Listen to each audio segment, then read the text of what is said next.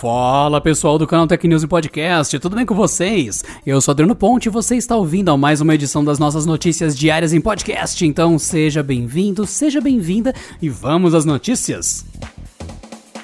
Uma série de relatos nas redes sociais indica que o WhatsApp passa por problemas na tarde desta sexta-feira, dia 19. O bug afeta principalmente a exibição dos status dos contatos. Usuários publicaram no Twitter que as indicações de online, visto por último, digitando e outros recursos de presença não aparecem mais no app de mensagens. Um dos problemas apontados é a impossibilidade de alterar a opção de visibilidade do visto por último. Em testes na redação do Canaltech foi exibida a mensagem de erro, abre aspas falha ao atualizar as configurações de privacidade. Por favor, tente novamente mais tarde. Fecha aspas. Para outros usuários, a opção de alterar o recurso exibe apenas a mensagem carregando. O site Down Detector registrou milhares de reclamações sobre falhas no serviço do mensageiro, e alguns usuários relataram que o acesso ao WhatsApp também está fora do ar. Na tentativa de corrigir o bug, alguns deles reinstalaram o app, deslogando da plataforma nesse processo. O bug, porém, impediu um novo login. Portanto, a recomendação é não deslogar nem desinstalar o aplicativo do seu celular nesse momento. Caso você faça isso, corre o risco de não conseguir acessar novamente o WhatsApp até que a situação esteja normalizada.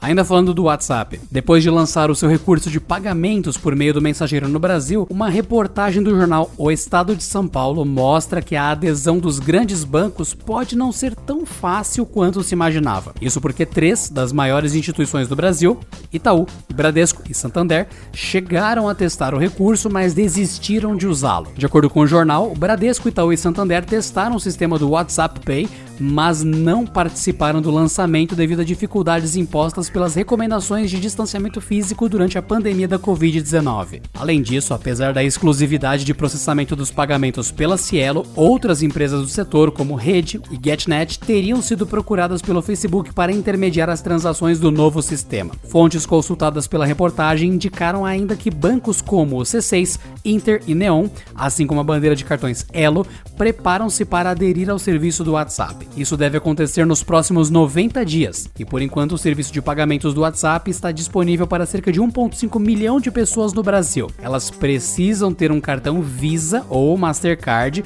de um dos três bancos que aderiram ao recurso: Banco do Brasil, Nubank e Sicredi. O Google anunciou na última quinta-feira novas ferramentas para ajudar pequenas e médias empresas afetadas pelo novo coronavírus. Entre as novidades, os empreendedores poderão receber doações e vender vales presente diretamente pela ferramenta de busca. Em comunicado, o Google afirmou que será possível postar links para doações e compra de vales nos perfis comerciais das empresas no Google Meu Negócio. Também será necessário informar como as contribuições serão utilizadas para que o processo tenha mais credibilidade. A princípio, o Google Google fechou parcerias com PayPal, SumUp, Beleza Amiga, Abacaxi, PagPerto e PagSeguro. A empresa ressalta que não cobra taxas dos empreendedores ou consumidores, mas é importante checar as condições oferecidas pelos parceiros. A novidade já está disponível para todos os perfis comerciais na plataforma Google Meu Negócio.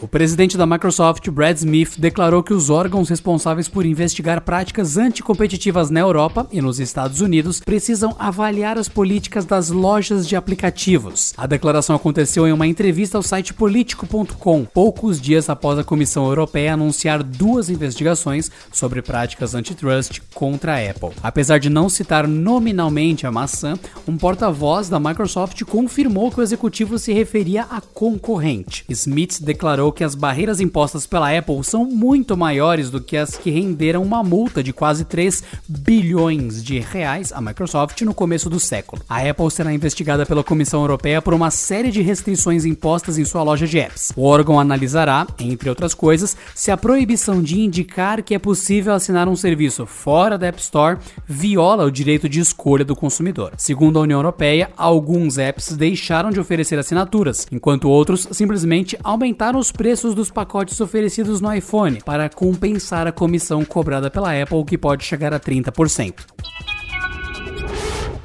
Nada menos que 70 extensões disponíveis na Chrome Web Store, que totalizavam mais de 32 milhões de downloads, estavam roubando dados pessoais e de navegação dos usuários. As informações vêm de pesquisadores da Awake Security. O Google foi avisado da existência de uma rede de spywares e removeu as aplicações da loja de seu navegador no mês passado. As extensões estavam disfarçadas de conversores de arquivos ou, ironicamente, alertavam os usuários contra sites maliciosos ou diziam fazer essas tarefas. Na verdade, elas se aproveitavam para puxar dados de navegação para enviar a servidores cujos domínios haviam sido registrados junto à empresa israelense Galcom. De acordo com os pesquisadores, a Galcom se aproveitou da confiança obtida ao se tornar um registrador de domínios para iniciar atividades maliciosas em mais de uma centena de redes. Além disso, a atividade maliciosa conseguiu se manter oculta, ignorando várias camadas de controle de segurança, mesmo em organizações que contavam com recursos significativos em cibersegurança. Desde 2018, o Google passou a fazer um monitoramento mais agressivo das extensões publicadas na Web Store, incluindo análises detalhadas em aplicações que exigem permissões mais sensíveis. Mesmo assim, a rede de spywares conseguiu entrar na loja sem grandes problemas, até ser detectada pelos pesquisadores.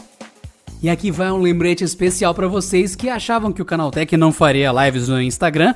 Vocês pensaram errado, hein? Nessa semana, especificamente hoje, a nossa equipe editorial vai transformar o Instagram, Canaltech, com cega no final, numa mesa redonda para assuntos tech variados, com games, cultura pop, inovação, segurança digital e ciência. Esses são alguns dos temas que você pode esperar no nosso novo quadro de lives no Instagram, que é o Fala CT, um programa semanal que você, o nosso ouvinte, é nosso convidado lá no Instagram também. Primeiro episódio vai ao ar agora, sexta-feira, às 18 horas. Isso hoje, dia 19. Na pauta teremos temas como o novo PlayStation 5 e o tão esperado The Last of Us Parte 2. Para participar na íntegra do bate-papo, é só acessar o Instagram do Canal Tech, dá uma olhada se a live tá rolando, se já vai rolar, pega o seu celular e seja bem-vindo. Participe de um papo descontraído sobre aquilo que você mais gosta. E é lógico que depois tem mais nas outras semanas. É um quadro que começa e continua, então fiquem ligados a partir de agora no Instagram do Canal Tech. Por hoje é só, nos vemos na próxima segunda-feira em mais uma edição do canal Tech Podcast.